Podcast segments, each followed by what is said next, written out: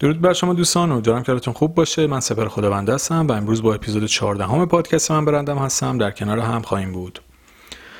امروز می‌خوام در مورد مدیریت صحیح بودجه صحبت بکنم.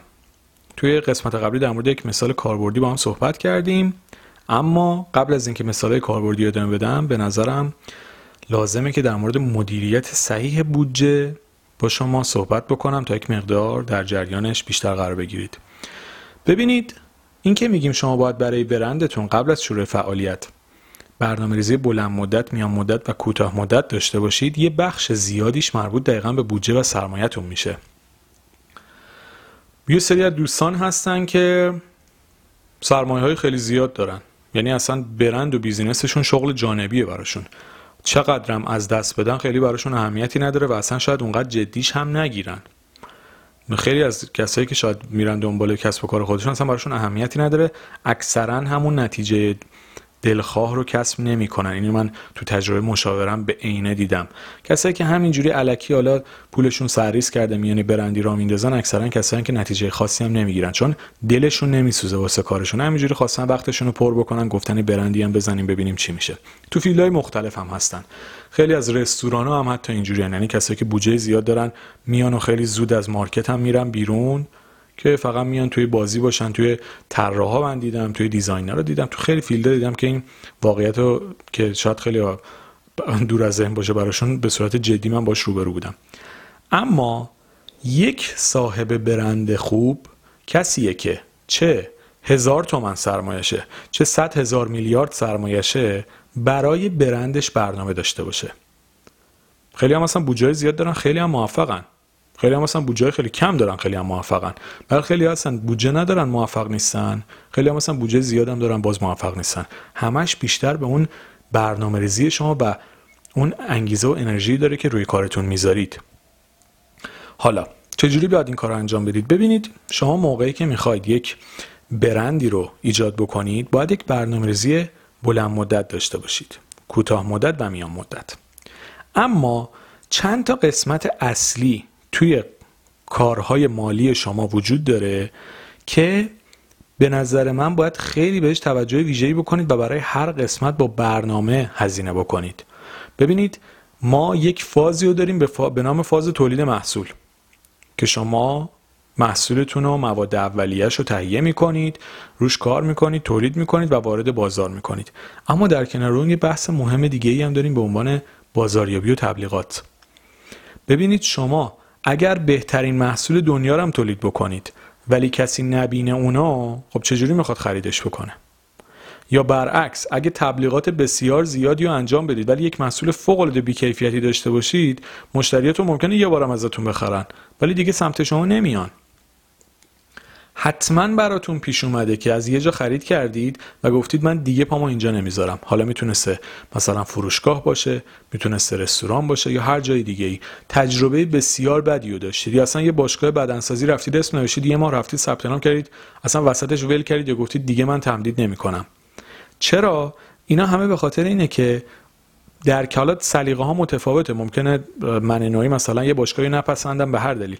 ولی می‌خوام بگم به صورت کلی اون کیفیت محصولی که شما می‌دید با تبلیغاتی که می‌کنید باید بینش یک همخوانی و هماهنگی داشته باشه. و اینو شما کی باید تعیین بکنید؟ همون اول کارتون باید یک دید کلی نسبت بهش داشته باشید.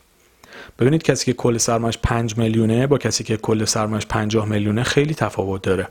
کسی که 5 میلیون سرمایه داره خیلی باید محتاطانه تر هزینه بکنه. خیلی باید با دقت بیشتری کار بکنه.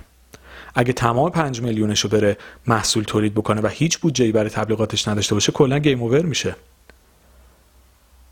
و اگر مثلا کل بودجهش رو مثلا یه میلیونش رو بیاد هزینه محصول بکنه 4 میلیونش رو تبلیغات بکنه باید ببینه این بالانسه برقرار یا نه. اینا خیلی نکات ظریفیه که شما قبل از اینکه کاری رو می‌خواید شروع بکنید باید بهش دقت بکنید. چرا دارم اینو روش تاکید می‌کنم؟ چون بارها و بارها دیدم. ببینید پادکست من برندم هستم پادکست تجربی یعنی علاوه بر بود علمی که دارم توش به کار می‌برم یه بود تجربه خودم میکس شده باش. بسیار دیدم برندهایی که با بی برنامگی خودشون از بین رفتن. و شما اگه نتونید بین اینا بالانس درست برقرار بکنید مطمئن باشید به مشکل می‌خورید. درسته که یک مقدار هر بیزینسی سعی و خطا کردن داره اما قبل از اینکه شما کارتون رو شروع بکنید باید این نسبت ها رو به طور نسبی در بیارید. یا باید مشاوره بکنید با کسایی که کارشون اینه یا باید اطلاعات خودتون رو افزایش بدید در این زمینه. من توی پادکست من برندم هستم دارم سعی می‌کنم مقدار دانش کلی شما رو افزایش بدم که خودتون بتونید یه سری کارا رو بکنید. الان مثلا توی پادکست ها خیلی نمیرم من پس و تخصصیش بکنم بگم تو این به چه طریقی مثلا باید این کار بکنید چون می‌دونم خیلی از شما شاید اصلا براتون قابل استفاده نباشه دیگه. به خاطر همین اومدم تولید محصول به دو تا بخش اصلی براتون تقسیم کردم. یعنی کار فرایند برندتون رو به دو تا بخش اصلی تقسیم کردم. تولید محصول و بازاریابی و تبلیغات. بین این دو تا مورد باید یک بالانسی رو برقرار بکنید تا بتونید موفقیتتون رو کسب بکنید. مثال میگم اگر 5 میلیون سرمایه دارید سعی بکنید با یه بخشی از سرمایهتون تست بگیرید حتی. ببینید ما توی marketing یه بخشی به نام تحقیقات بازار داریم که شما برای شرکت های بزرگ اصلا اصلا یه سری شرکت هستن کلا کارشون تحقیقات بازار یعنی مثلا امکان سنجی می‌کنن ببینن فلان پروژه تو کجا می‌تونه اجرا بشه. خیلی از مراکز تجاری که می‌بینید زده میشه و خیلی موفقه مراکزی هن که تحقیقات بازار حرفه‌ای روشون انجام شده نیاز منطقه شناسایی شده رفته اونجا زده و ترکونده. اما دیدید حتما دیدیم همون مراکز خریدی که پرنده پر نمی‌زنه. یا جاش بده. یا جوریه که از به اصطلاح خودشون اینه که پاخور نداره. یعنی مخاطب نمیاد اصلا توش. یا توی چیدمان مثلا برندهایی که اونجا ایراد وجود داره. حالا من چون یه دوره هم در این زمینه هم فعالیت داشتم آشنایی دارم. حالا اگه لازم باشه بهش می‌پردازم توی اپیزودی ولی الان وقتش نیست. اینا همه چیه؟ تحقیقات بازاریه که برندهای بزرگ انجام میدن. ولی شما به عنوان یک صاحب برند کوچولو هم باید این کارو بکنید. باید برای این کار وقت بذارید. باید براش انرژی بذارید و پیگیر بکنید. که ببینید به چه صورتی باید تقسیم بکنید بودجهتون رو توی سیستم کاریتون. بازم پیشنهاد می‌کنم توی شروع کارتون با بخشی از سرمایهتون تست بگیرید. یه تعدادی محصول تولید بکنید. ارزش بکنید. روی تبلیغاتش کار بکنید. روی بازاریابیش کار بکنید.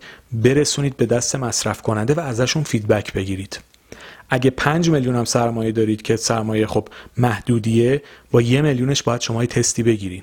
چند تا مثلا فکر کنید تیشرت تولید می‌کنید. چند تا تیشرت تولید بکنید اینا رو به فروش برسونید تبلیغات کوچولویی روش بکنید از خریداراتون حتما feedback بگیرید ایرادات خود محصولتون رو اول برطرف بکنید و بعد برای تبلیغاتش سرمایه گذاری بکنید.